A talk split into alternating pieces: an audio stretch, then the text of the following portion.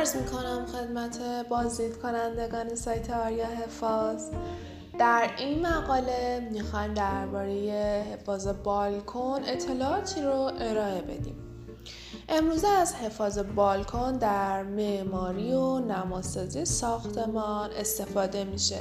این محصول با اهداف گوناگونی از قبیل امنیت جانی و مالی افراد، رعایت نکات ایمنی در ساختمان و همچنین زیباسازی اون نصب و اجرا میشه.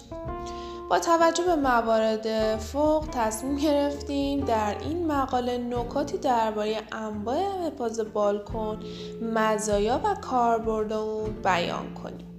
پس با ما همراه باشیم. Thank you.